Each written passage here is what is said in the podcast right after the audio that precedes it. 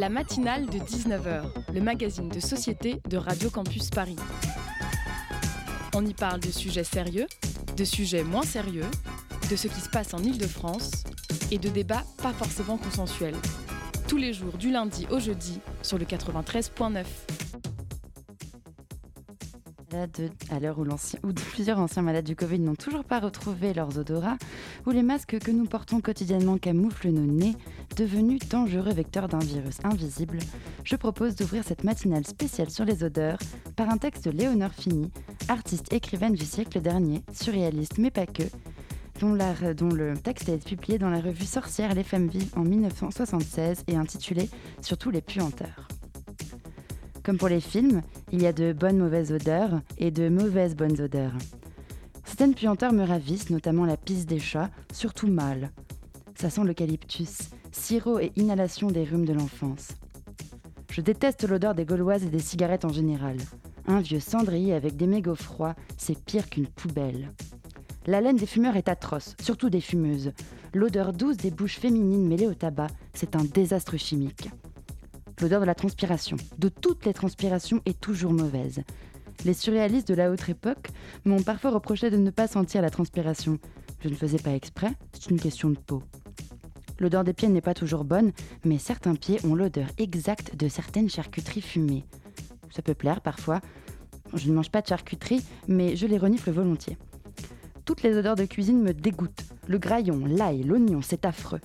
Seules les odeurs de pain chaud, du café, du sucre caramélisé me semblent dignes d'en faire des parfums. Pour le brûler, ça dépend. L'odeur du lait brûlé est horrible, mais j'ai un souvenir délicieux de l'odeur d'une étable qui brûlait quand j'étais enfant. Une des pires odeurs, c'est le linge sale humide. Enfant, je pissais dessus et j'ai remarqué que les chats font pareil. La peau frottée avec de la laine a une odeur très attirante. L'odeur des cheveux lavés au savon de Marseille, c'est bon. L'odeur des sexes non lavés est insupportable. Laver, ça peut intéresser. Les moisissures sentent parfois bon, comme les champignons. La vieille poussière de rideaux très anciens, c'est bizarre, cela fait éternuer, et peut-être tout à fait agréable. L'odeur du clapier, je la supporte par amour des oreilles de lapin. Une autre odeur horrible, celle du savon à barbe dont on voyait pas autrefois des traces autour des oreilles des hommes politiques ou des industriels. Insoutenable aussi. Mais bon, comme ces gens-là, je ne les ai jamais fréquentés, ceci est une véritable hallucination olfactive. La matinale de 19h, c'est tout de suite sur Radio Campus Paris. Ce soir, vous l'aurez deviné,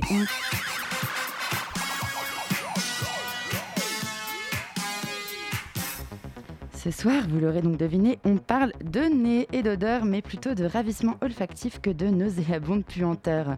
On reçoit avec Anaïs Elisabeth de Fédot, historienne et écrivaine, spécialiste des parfums auprès de grandes maisons, fondatrice de la maison de parfumerie Arti Fragrance, et le nez exceptionnel qui, avec le parfumeur Francis Kurgian, a pu reconstituer le parfum de Marie-Antoinette, le sillage de la reine.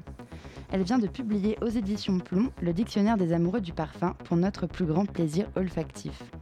En seconde partie d'émission, Daisy nous parlera de TikTok et de comment l'appli change notre rapport à la musique, et Lucie nous présentera le sublime film britannique Last Tree de Shola Amou, sorti en 2019. Enfin, dans le Zoom de ce soir, Dania reçoit Florentine Broissier de l'association Règles élémentaires. La matinale de 19h, c'est tout de suite et jusqu'à 19h55 sur Radio Campus Paris. La matinale de 19h sur Radio Campus Paris. Aujourd'hui, l'équipe de la matinale de 19h part en voyage olfactif avec Elisabeth de Fédo. Bonsoir Elisabeth, merci d'être avec nous ce soir. Bonsoir, je suis ravie d'être avec vous. Ben, on est ravis aussi. Alors, comment devient-on historienne du parfum? Avez-vous fait des études en parfumerie? Alors, on fait surtout des études d'histoire. Et puis, à un moment donné, euh, dans les études d'histoire que j'ai faites à Paris 4, à la Sorbonne, eh bien, au niveau de la maîtrise, à l'époque ça s'appelait la maîtrise, on vous demandait l'idée d'un sujet. Et c'est ainsi que j'ai commencé à étudier l'histoire du parfum avec euh, euh, donc un premier sujet sur, la, la, stratégie des parfums en Asie. Donc c'était au, le, premier sujet que j'avais eu à traiter. Et puis ensuite, j'ai fait un DEA et enfin une thèse de doctorat euh, qui euh, était en histoire contemporaine sur euh, tout le développement de l'esthétique olfactive entre l'industrialisation, donc les années 1830-1860 jusqu'à la Seconde Guerre mondiale, 1939. Donc c'était le thème de ma, de ma thèse. Et puis ensuite, eh bien, je suis rentrée chez Chanel, où j'ai travaillé au conservatoire Chanel. Et ensuite, j'ai fondé ma société euh, de, consulting, donc de manière indépendante. Et je travaille aujourd'hui pour toutes les grandes marques de parfums. Hmm. Bonsoir Elisabeth de Fedo, c'est Anaïs. Bonsoir euh, Anaïs. Euh, à partir de, quelle date peut-on dire qu'on utilisait le, parfum? Parce que vous êtes historienne, maintenant on peut dire du parfum peut-être. Alors écoutez, depuis la nuit des temps, hein, puisqu'on a des, on a des, traces en fait que déjà l'homme de Cro-Magnon se frottait les se frottait le corps avec des feuilles odoriférantes pour impressionner ses proies. Donc vous voyez, il y avait déjà cette idée-là, comme un peu pour le maquillage, où c'était une façon d'extérioriser euh, un état d'être ou une volonté de séduire ou de combattre euh, par des signaux euh, qui étaient non, non dits, mais, mais, très forts et en tous les cas ressentis. Et est-ce qu'il y a une époque, où on a plus fabriqué de, parfums? Ça dépend ce que vous appelez fabriquer un parfum. Euh, Disons qu'on en, on en, utilisait beaucoup. Moi, j'ai toujours, euh, je me suis beaucoup intéressée à la période de, Versailles avec euh, Louis XIV. Et là, c'était presque à outrance. C'était un nuage olfactif à la cour de Versailles, par exemple. Oui, tout à fait. Alors, c'est-à-dire que, si vous voulez, on a aussi les premières traces véritablement de fabrication de parfums et de rituels. Euh, on, a archéologiquement euh, des, ustensiles qui nous le prouvent et on est quand même au quatrième millénaire avant Jésus-Christ, donc ça remonte à très très loin. On a bien sûr tous ces rituels de l'Antiquité, particulièrement en Égypte ancienne. Ensuite, on a beaucoup utilisé le parfum pour des pour, certes pour les rituels, donc avec cette, euh, cette, fonction sacrée, mais aussi la fonction thérapeutique. Mhm. Sous Louis XIV, effectivement, on avait beaucoup de parfums parce qu'il fallait cacher les mauvaises odeurs et puis aussi euh, euh, apporter un peu de, de soins au corps. C'était un hein, prestige social presque. Pardon C'était un prestige social presque, le parfum. On reconnaissait. Ah bah oui, ça a été un prestige social là aussi depuis le début, puisque c'était réservé aux dieux, puis ensuite aux pharaons, puis ensuite aux puissants, parce qu'il y avait quand même un certain prix pour euh, accéder au parfum. Et puis euh, à l'époque de Louis XIV, puisque vous en parliez, euh, quand on dit que Louis XIV était le roi le plus doux fleurant, c'était surtout par rapport à son parfum qui était euh, rattaché au prestige et au faste de sa fonction. Mm. Et puis à, Versailles, il y avait énormément de gens qui vivaient et dans une hygiène très relative. Donc c'était important de cacher les mauvaises odeurs par des parfums lourds, puissants, euh, qui permettaient une forme de sociabilité euh, par l'odeur. Et alors, je rappelle que donc, vous venez de publier euh, chez Plomb le dictionnaire des amoureux euh, du parfum. Non, c'est le dictionnaire amoureux. C'est une ah, collection qui s'appelle le dictionnaire amoureux. Et c'est le dictionnaire amoureux des parfums. D'accord, bah, ça change beaucoup de choses. Le dictionnaire amoureux du parfum. Et euh, je me demandais du coup, dans ce projet, comment vous avez réussi à rendre compte par les mots de l'expérience olfactive de, des parfums, des odeurs? Écoutez, ça c'est un peu comme le texte que vous avez mis en introduction hein, d'Eleanor Fini, c'est-à-dire que euh, quand vous sentez les choses, euh, vous allez aussi analyser la senteur par analogie, c'est-à-dire par souvenir hmm. euh, de, ce qu'elle vous évoque, la senteur. Donc, quand vous enregistrez une odeur, vous enregistrez avec la sensation physique, mais aussi le lieu. le moment où vous avez rencontrer cette odeur pour la première fois. Et quand vous êtes à nouveau en présence de cette odeur, immédiatement le souvenir, en fait, vous êtes transporté, si vous voulez, dans le lieu, dans le temps où vous avez senti cette, odeur pour la première fois. Et c'est grâce à ce qu'on appelle la mémoire associative que vous arrivez à décrire l'odeur, à la qualifier. Et c'est un exercice, évidemment, ça s'apprend, hein, c'est pas quelque chose mhm. qui, arrive comme ça, ça prend du temps, il faut aussi être attentif, euh, attentif aux odeurs qui nous entourent pour arriver justement à les qualifier par association. Et donc ce procédé, ça rappelle euh, évidemment la, Madeleine de Proust. Et, Tout à euh, fait. Et je me demandais du coup quelles sont à, vous vos madeleines de Proust olfactives que vous voulez nous partager ce soir? Oh bah, il y en a beaucoup. Il y a... Après, tout ça, ça remonte aussi souvent à l'enfance. Hein. Mm. Moi, c'est ce que je raconte dans mon, dans mon dictionnaire amoureux, c'est que j'avais une grand-mère qui a été élevée en Tunisie et qui, du coup, évidemment, avait gardé de son enfance elle-même beaucoup de, beaucoup de senteurs qu'elle avait conservées auprès d'elle une fois euh, en France parce qu'elle ne, retournait plus euh, dans son pays natal. Donc euh, c'était à la fois des épices, c'était de la fleur d'oranger, c'était des concrètes de jasmin, c'était des fruits, des fruits secs comme la date, notamment les dates qu'elle aimait beaucoup, mmh. et les abricots secs, les pruneaux, les raisins, tout, tout ce qu'elle aimait, si vous voulez, qu'elle mettait dans sa cuisine. Et forcément, bah, quand on est une petite fille et qu'on a la chance d'avoir encore sa grand-mère auprès d'elle, on passe beaucoup de temps. Qu'une grand-mère est toujours plus disponible qu'une maman. Et, mmh, euh, du coup, ça, c'était vraiment les, la Madeleine de Proust, c'est le gâteau au chocolat parfumé à la, à la, fleur d'oranger. Puis ça va être aussi les parfums qui nous environnent, notamment bah, son parfum elle, qui était le crêpe de Chine de Millau, l'air du temps de Nina Ricci, qui était celui de ma mère, mm. et, puis aussi euh, le parfum des premiers amoureux, le parfum de l'amoureux euh, de sa vie. Et puis on, on, a un cheminement comme ça qui se fait, alors avec des odeurs et puis avec des parfums. Mais en tous les cas, ce qui est certain, c'est que euh, les parfums dont, on se souvient principalement, ce sont souvent les parfums des, jours heureux, euh, des, moments où on a ressenti le plus la joie. Et c'est pour ça que le parfum est très souvent associé. Euh, on ne peut pas l'évoquer sans sourire, voyez. C'est quelque chose qui est, confortable, qui est agréable. Et justement, je, me suis fait la, réflexion que très récemment que quand on pense à une odeur, quand, quand vous dites on se souvient, voilà, c'est très lié à, la mémoire et ça revient très distinctement. Est-ce que vous avez pu rencontrer peut-être des experts, des, neurologues pour comprendre ce, phénomène-là ou...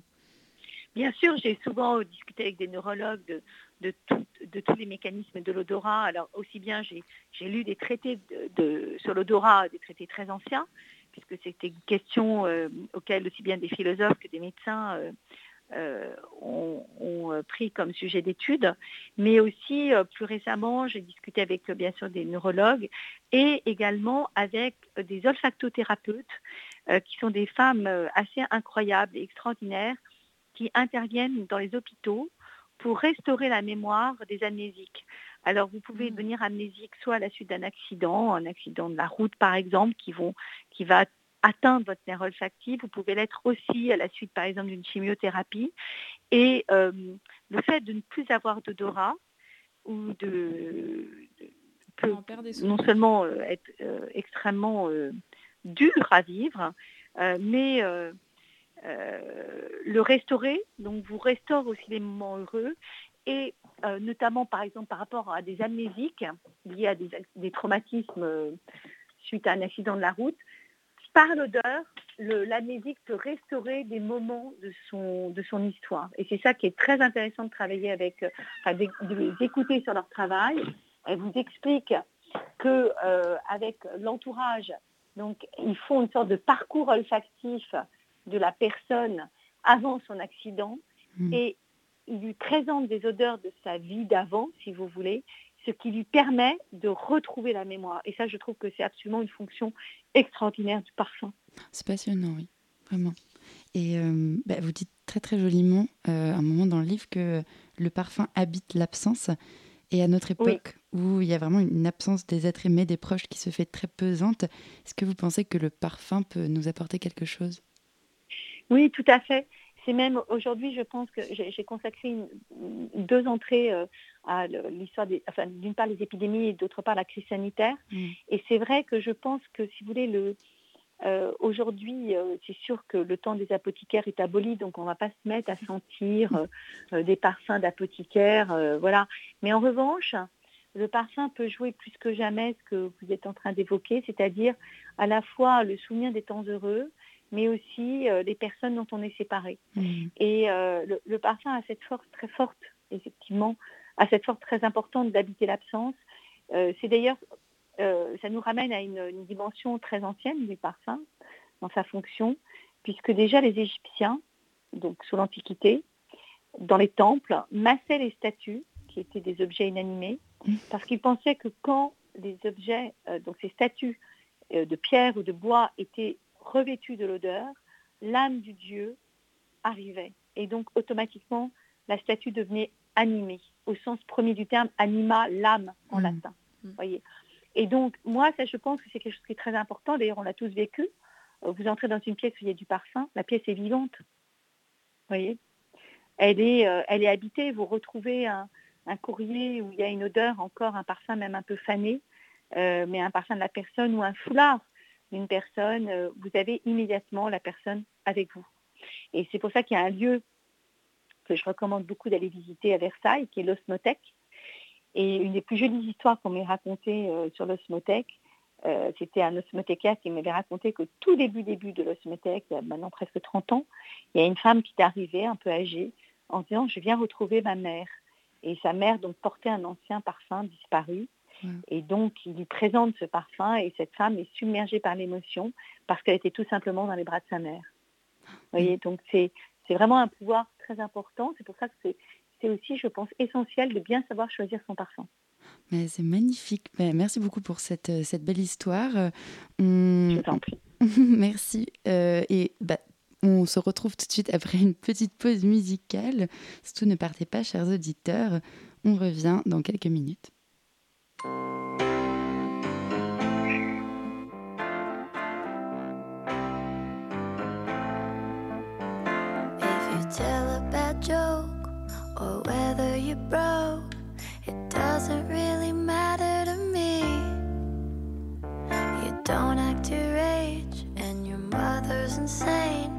But nothing good is coming for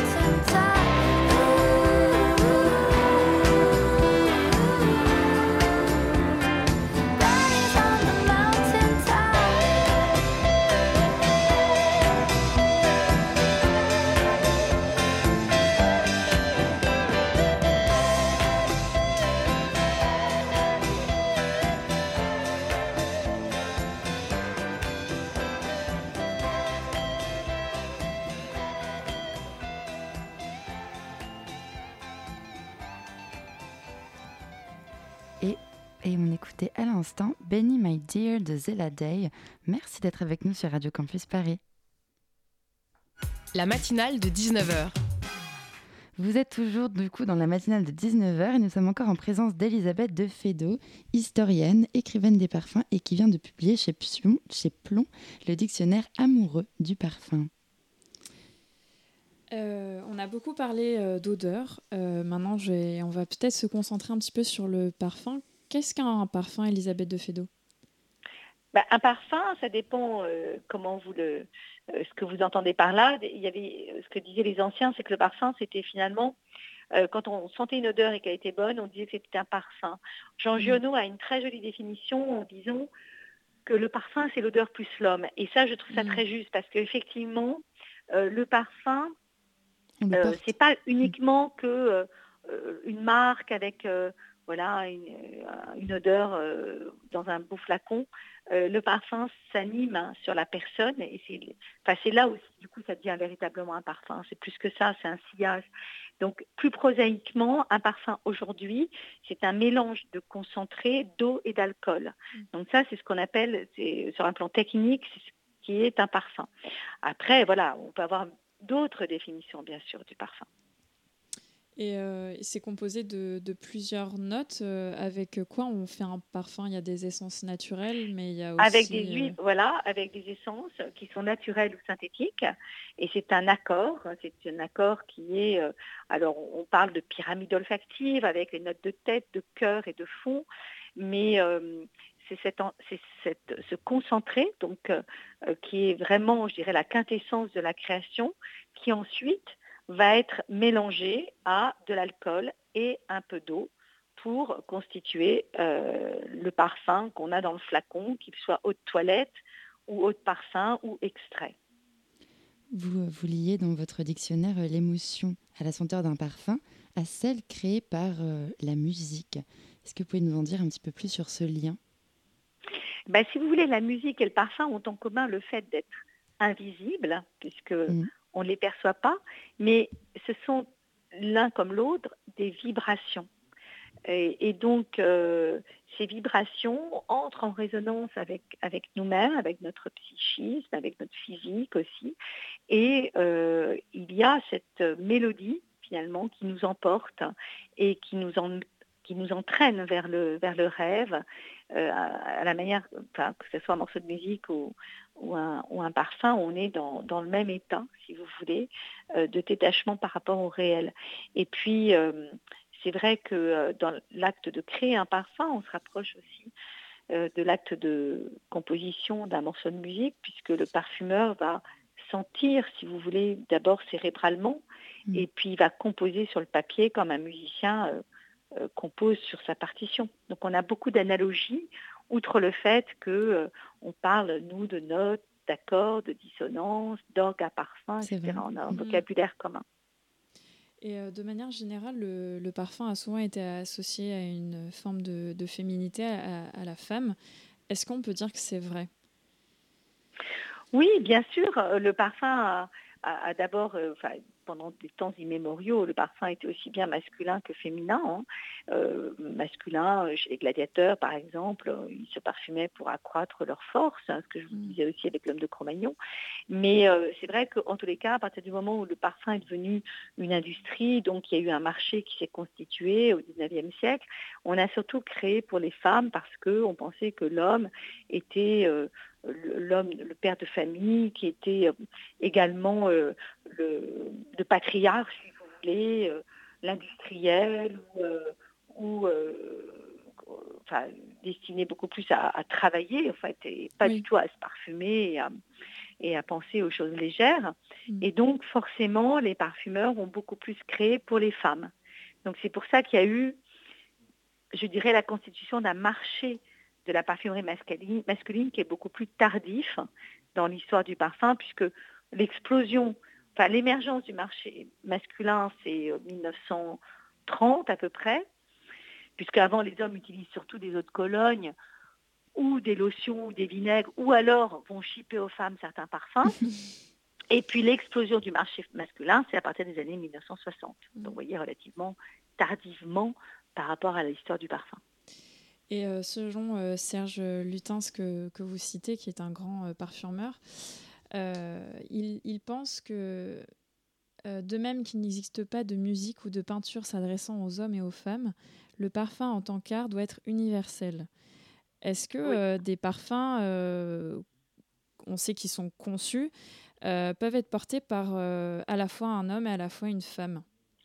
Bien sûr, parce que de toute façon, même deux hommes ou deux femmes ne porteront pas le même parfum de la même manière. Le parfum, c'est quand même aussi de la chimie, de l'alchimie. Et donc, il y a, comme le disait Giono, cette rencontre entre la peau et, l'odeur. Et selon votre, votre peau, vous allez euh, varier le parfum, vous allez le porter de manière différente.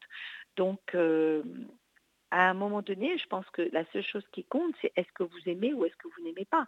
Alors après, c'est vrai qu'ensuite, il y a des archétypes, hein, euh, de même que, moi je dis toujours ça, le petit garçon joue aux voitures et les filles aux poupées, il y avait des archétypes qui étaient liés au milieu de vie naturel des hommes et des femmes qui, à une certaine époque, était beaucoup plus différencié qu'aujourd'hui. Aujourd'hui, les hommes comme les femmes ont des vies, je dirais pas similaires, mais quand même très proches. Alors qu'il y a encore, même jusqu'aux années 1950, si vous voulez, les hommes vivaient d'une certaine manière, les femmes d'une autre manière. Et en général, on aime les odeurs de nos milieux de vie nos odeurs familières, si vous voulez. Et donc, euh, cette distinction se faisait naturellement comme ça. Et c'est pour ça qu'aux femmes, on avait plutôt les notes florales, les notes orientales, et aux hommes, plutôt les notes aromatiques, les notes espéridées, parce qu'on était plus dans les habitudes de, des hommes et des femmes. Aujourd'hui, les choses sont assez différentes. Et, euh, et, puis en plus, il y a ce phénomène de la niche qui est apparu dans les années 90 et qui a rappelé que le parfum a longtemps été un art personnel et qui s'adressait à, une personne en particulier et que finalement il n'y avait pas de genre en parfumerie et qu'on pouvait utiliser le parfum qui nous plaisait avant tout. Est-ce qu'il y a un parfum qui est enfin, fait pour soi et, qui nous correspond plus qu'un autre Est-ce qu'il y a vraiment euh, comme ça un lien entre son identité, euh, si j'ose dire, et, euh, et, le parfum qui, qui nous irait? Bien sûr, alors vous pouvez toujours vous le faire créer, hein, c'est un parfum sur mesure, mais ça, quand même, ça demande un certain budget. Après, et c'est ça qui est assez formidable, c'est une forme de quête du Graal, si vous voulez. Et après, effectivement, vous pouvez être amené à, à découvrir un jour le parfum de votre vie. Et dans ces cas-là, comme le disait euh, Colette, eh ben, il ne faut surtout pas l'abandonner parce que c'est ce qu'il y a de plus euh, merveilleux, c'est d'avoir un parfum qui vous définisse. Hmm.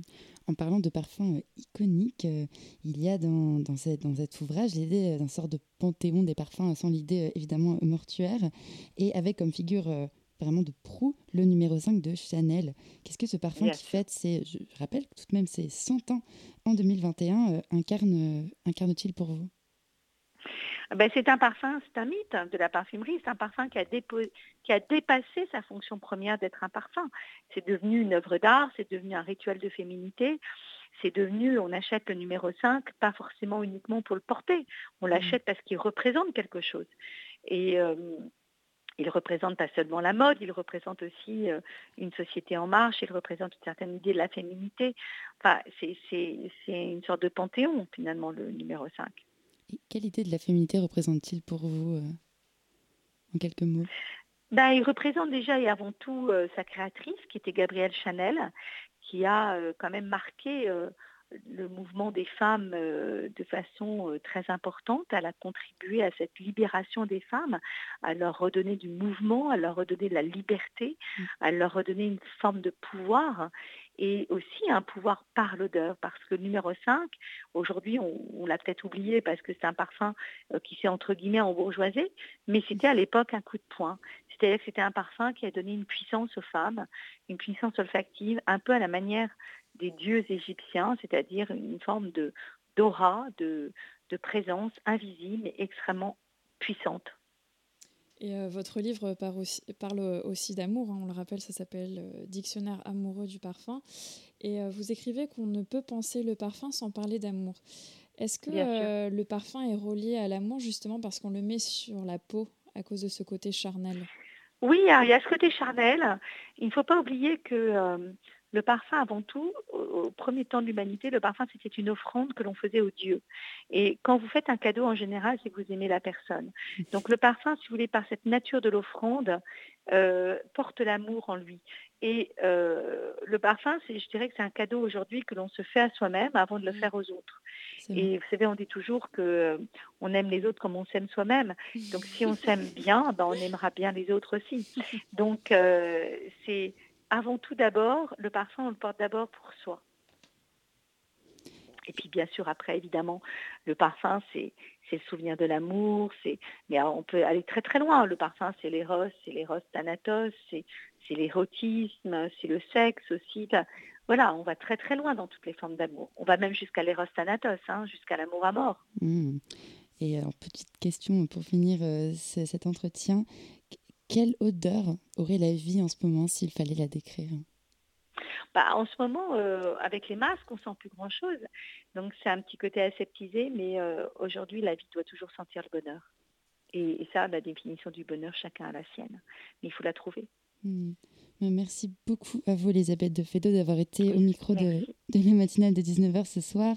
Je rappelle que vous êtes écrivaine et bah, plaisir partagé par Anaïs et moi-même.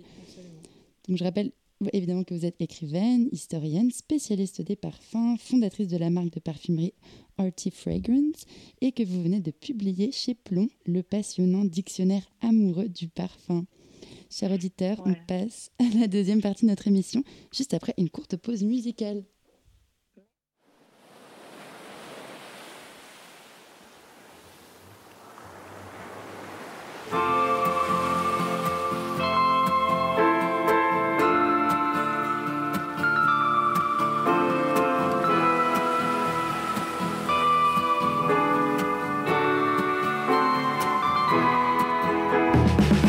Soft kiss, smile.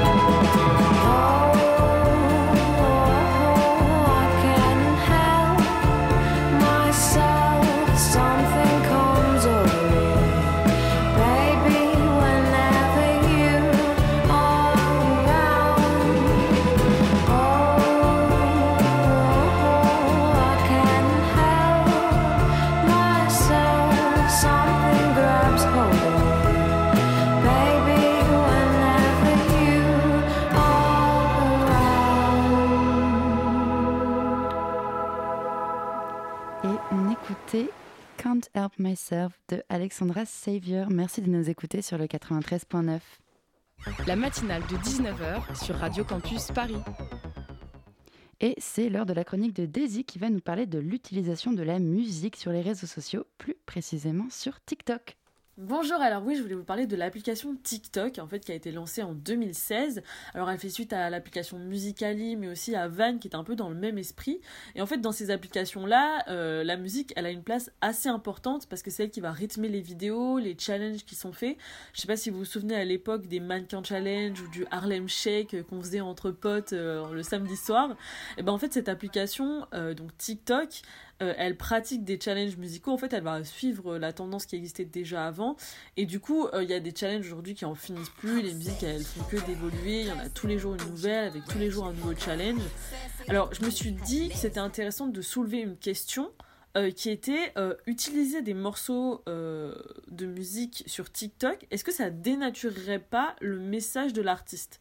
Parce qu'il faut savoir qu'au départ, euh, lorsque l'artiste va créer une musique, c'est pour délivrer un message, pour délivrer une émotion, un sentiment, c'est pour montrer euh, son, sa, façon de voir les choses artistiquement parlant. Et en fait, il va beaucoup travailler pour obtenir ce résultat. Bon, évidemment, je parle pas de tous les artistes qui vont créer des sons exprès pour devenir viral sur les réseaux sociaux.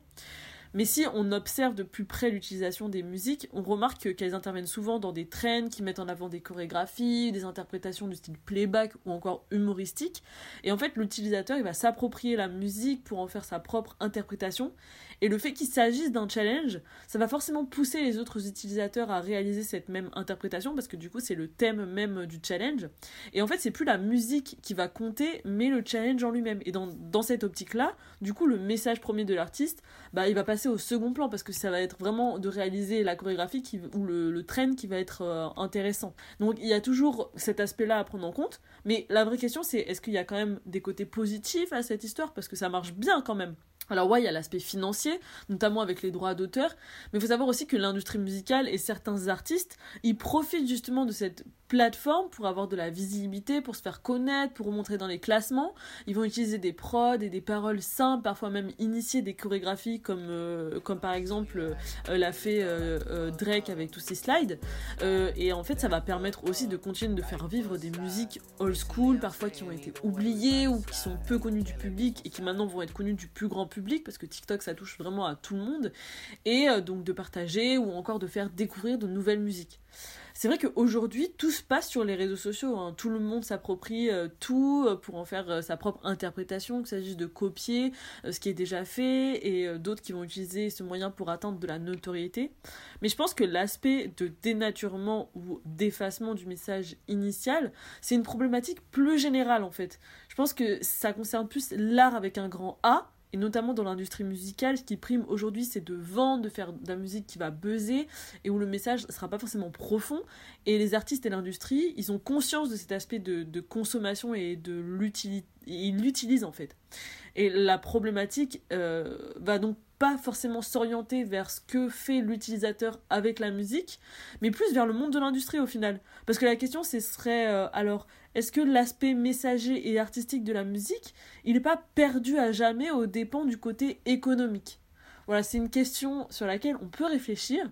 Moi, je vous laisse avec ça et puis je vous dis à bientôt. Bah, merci beaucoup Daisy pour cette chronique qui soulève un sujet intéressant. On vous laisse réfléchir à cette problématique chez vous et attention à ne pas abuser des réseaux sociaux. Le Zoom, dans la matinale de 19h. Tout de suite dans le Zoom, Dounia va nous parler de l'association Règles élémentaires. Bonsoir Dounia. Euh, je reçois Florentine Brossier. Bonsoir Florentine Brossier, merci d'être avec nous. Vous êtes euh, responsable ressources humaines chez Règles élémentaires. Vous avez lancé votre première collecte en 2015. Qu'est-ce qui a été à l'origine de ce projet? Alors, on rappelle euh, rapidement que euh, Règles alimentaires est une association qui, euh, qui, se, qui, qui, qui, fait quoi d'ailleurs, Dunia C'est une association qui collecte des, des produits d'hygiène féminine mhm. et qui les redistribue dans, des, points, dans différents points, des épiceries solidaires par exemple. Ah, c'est super, oui, c'est vraiment pour répondre à cette problématique soulevée de la précarité menstruelle, notamment chez eh bien, chez les femmes SDF ou chez les étudiantes, chez les étudiantes, euh, chez les personnes menstruées en général d'ailleurs. Et euh, c'est vraiment grâce à des initiatives comme Règles élémentaires euh, que, que, que, que, ces choses peuvent, peuvent changer. Je crois que c'est un sujet qui a été beaucoup plus Enfin, je crois que les gens aujourd'hui sont plus sensibilisés sur ce projet qu'il y a quelques années. Et c'est un sujet qui se déploie dans toute la France, donc et donc, on reçoit, comme on l'a dit, Florentine Brossier, qui est responsable ressources humaines chez Règles Élémentaires. Bonsoir, euh, Florentine Brossier. Merci d'être avec nous ce soir. Bonsoir, merci à vous. Bonsoir. Donc, euh, vous avez lancé euh, votre première collecte en 2015. Qu'est-ce qui a été à l'origine de ce projet? Donc en fait, ce qui s'est passé, c'est Sarah Eusé-Parminic, notre fondatrice et actuelle directrice générale, qui a organisé la première collecte de règles élémentaires. Euh, donc elle était étudiante au Royaume-Uni. En fait, c'est là qu'elle a pris conscience euh, de la précarité menstruelle. Euh, en fait, c'est quand une association a organisé une collecte de tampons et de serviettes. Quand elle est rentrée en France, étant donné qu'elle avait trouvé ça intéressant, elle a mené l'enquête et elle s'est rendue compte que rien n'avait jamais été fait pour, pour pallier ce manque d'accès aux protections hygiéniques. et que en fait c'était un réel problème qui touchait des millions de personnes en France. donc elle a organisé la première collecte, a vu que ça marchait très bien et c'est comme ça que Règles élémentaires, qui est une association loi 91, a vu le jour donc quelques mois plus tard en 2016. D'accord. Et comment se déroulent les collectes en général? Euh, Comment vous faites pour euh, collecter les produits d'hygiène? Euh, en fait, c'est les personnes qui souhaitent faire des collectes, qui, donc c'est très facile. il suffit d'aller sur notre site internet où en fait on a un espace dédié.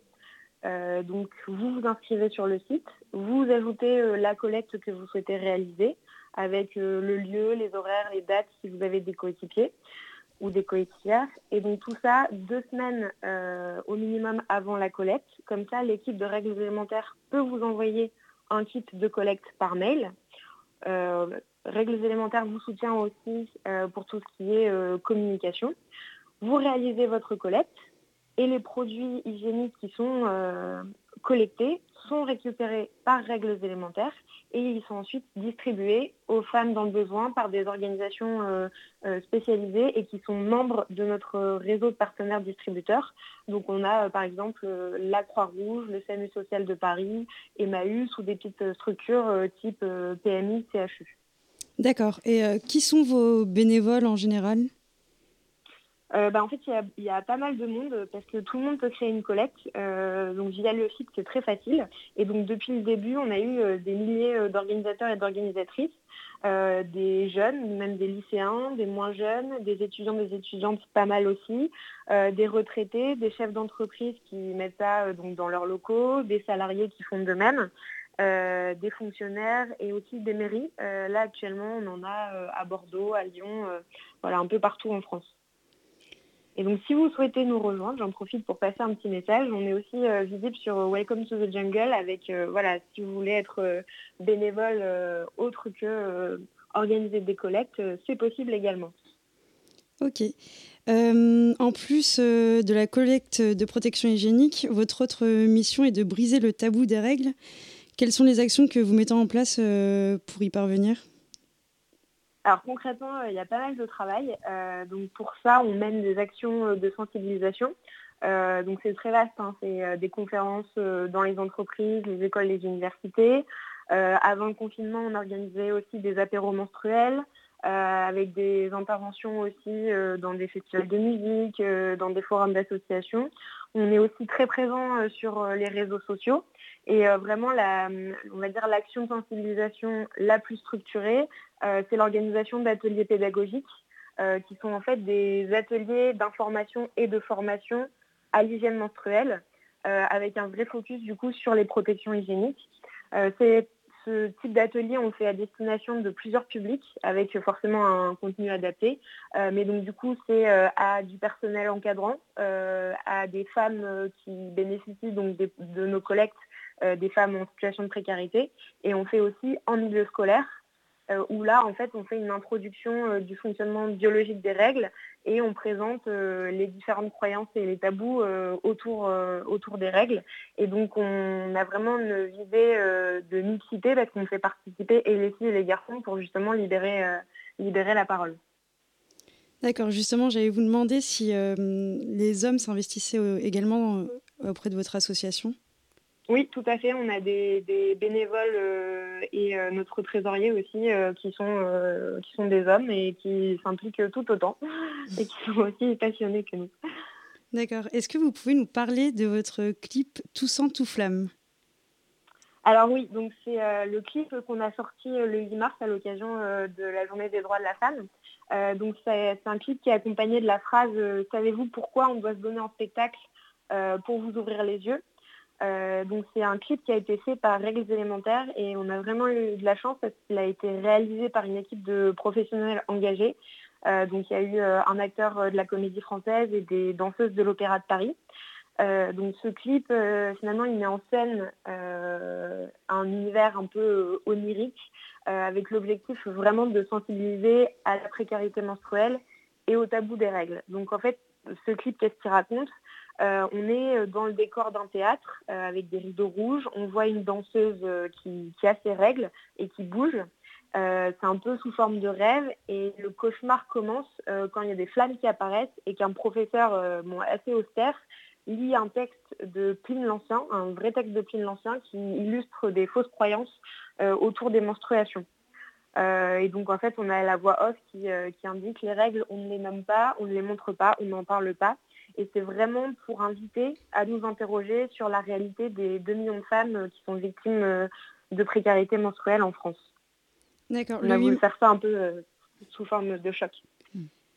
Le 8 mars, euh, j'ai vu que vous aviez également organisé une table ronde euh, sur, sur, autour de la question comment lutter contre la précarité menstruelle au quotidien. Oui. je voulais savoir si la mesure de gratuité des protections périodiques pour les étudiantes mise en place par Frédéric Vidal en février dernier a été faite en concertation avec les associations concernées. Euh, alors donc nous on est euh, donc vous euh, en partie. Oui, donc effectivement il y a eu une concertation. Donc nous forcément on accueille bien cette nouvelle mesure. nous on demandait la mise à disposition gratuite de protection hygiénique pour, pour les personnes en situation de précarité. Là, effectivement, les universités concernent un des publics à risque, les étudiants. Euh, mais donc forcément, nous, on, est, euh, on pousse pour aller plus loin. Euh, dans les prisons, même s'il y a déjà la gratuité de, certaines références depuis octobre 2020, on pousse aussi dans ce sens. dans les hôpitaux, dans les accueils, les foyers, finalement, qui, accueillent des personnes dans le besoin. Et on veut aussi toujours plus de, sensibilisation et de, formation avec une action plus globale. Et du coup, euh, juste pour euh, la gratuité euh, des protections périodiques, nous, on a une position un peu particulière, c'est hum, surtout qu'en fait, on n'est pas pour la gratuité universelle. Je m'explique. Ce qu'on défend, c'est avant tout la liberté de choix, parce que finalement, les protections d'hygiène intime, c'est vraiment un choix intime. Euh, et donc la liberté de choix, c'est pas forcément compatible avec la gratuité universelle. Euh, tous les dispositifs de gratuité, je pense notamment à l'Écosse, euh, là on a parlé des, prisons, des universités françaises, ça concerne un nombre limité de protections hygiéniques. Par exemple, pour les prisons françaises, il n'y a que cinq références. Et donc c'est souvent des protections hygiéniques jetables. Donc ça restreint forcément le choix des personnes et c'est, enfin, on trouve ça dommage parce que ça risque de freiner euh, le développement d'autres initiatives euh, innovantes comme par exemple les protections réutilisables, mm. qui mm. sont d'ailleurs euh, meilleures en général pour la santé et l'environnement. D'accord. Donc voilà, on a une réflexion un peu plus globale à ce niveau-là. Très bien, mais merci beaucoup euh, Florentine Brossier euh, d'avoir été notre micro ce soir. Je rappelle euh, que vous êtes responsable ressources humaines chez Règles Alimentaires. Merci Dounia d'avoir assuré ce Zoom et tout de suite, on passe à la suite. La matinale de 19h. Alors, c'est le moment de la chronique de Lucie. Bonsoir Lucie. Aujourd'hui, c'est ta première chronique dans notre émission et tu as eu envie de nous parler d'un film qui a retenu ton attention. Bonsoir Zoé. Alors oui, je vais parler du film The Last Tree réalisé par Shola Amo et dont la sortie en VOD est aujourd'hui. Hmm. C'est un film en partie autobiographique qui s'ouvre sur le jeune Femi d'origine nigériane qui court et crie dans un champ du Lincolnshire en Angleterre. Il est entouré de son groupe d'amis qu'ils appellent le clan des loups. C'est ici qu'il mène une enfance heureuse où il est bien intégré dans une famille d'accueil élevée par Marie. Mais tout bascule pour lui lorsque sa mère biologique décide de le reprendre chez elle et qu'ils emménagent dans le sud de Londres dans un HLM. Leurs rapports sont difficiles, elle est beaucoup plus autoritaire et il lui arrive même de le frapper à coups de bâton lorsqu'il n'obéit pas. Les codes culturels sont complètement différents de ce qu'il connaît. À l'école, il se fait railler par ses camarades de classe. En somme, il ne se sent ni à l'aise à la maison ni à l'école. Fémi ne semble ne trouver ni sa place, euh, ne trouver sa place nulle part. Peut-on parler de, crise identitaire du coup, euh, Lucie? Oui, en effet, on peut parler, euh, il s'agit bien d'une crise identitaire, thème d'ailleurs central dans le film. Femi est en permanence ballotté d'un endroit à l'autre, ce qui semble lui poser des difficultés à se construire. Cette crise identitaire est d'ailleurs renforcée dans la deuxième partie du film, lorsque nous retrouvons Femi, désormais âgé de 16 ans. Il se met à traîner avec un groupe de garçons violents, dont Massé, un dealer. Mais à nouveau, il ne se sent pas forcément à sa place, tiraillé entre l'envie de vouloir apparaître comme un bad boy qui écoute du rap, alors qu'en réalité, il aime The Cure et sa vraie nature, plutôt douce et fragile. Il tombe d'ailleurs amoureux de la jeune tapée qui se faisait harceler par ses propres amis, entre guillemets. Donc est-ce que cette crise est, euh, est liée à sa couleur de peau? Pas nécessairement. Euh, donc au début du film, lorsque Femi est encore dans le Lincolnshire, il est le seul enfant noir dans sa classe et y est parfaitement intégré. En revanche, lorsqu'il arrive à Londres, d'autres enfants noirs se moquent de lui, mais sans lien avec sa couleur de peau, puisqu'ils sont eux-mêmes noirs. Le fait qu'on se moque de lui est sans doute lié au fait qu'il soit nouveau à l'école. Je dirais que ce n'est pas un film qui porte sur le racisme, mais bien sur la quête de soi. Cette crise vient donc plutôt de la tension intérieure que vit Femi entre le désir de savoir qui il est et d'où il vient. Dans la troisième partie du film, il se rend avec sa mère dans son pays natal, le Nigeria, dans la ville de Lagos. Il y rencontre son père, immensément riche, qui vit dans une grande maison avec sa femme et ses deux enfants. Et comment cette tension qui semble refléter le conflit intérieur de Femi est-elle donnée à voir dans le film? Cette tension est tout d'abord donnée à voir grâce à l'acteur Sam Adewunmi dans le rôle de Femi, qui arrive parfaitement à dégager un mélange de violence intériorisée et de douceur fragile. Elle apparaît aussi dans la manière très lente de filmer.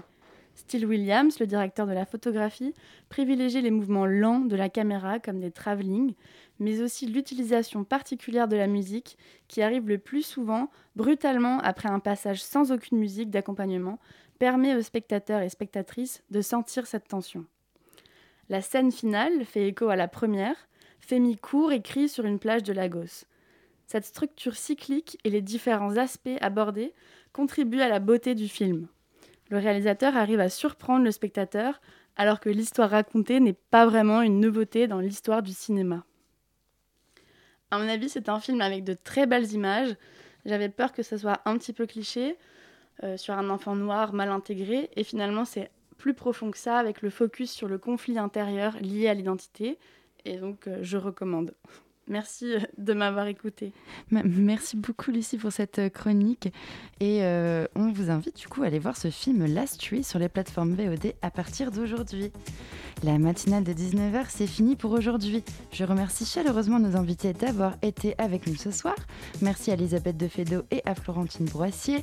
Merci à Anaïs d'avoir assuré avec panache l'interview à mes côtés tout en étant l'inimitable coordinatrice de notre émission. Merci à, Daisy et à Lucie pour leur chronique culturelle. Merci à Dounia pour ce zoom j'aime magistral.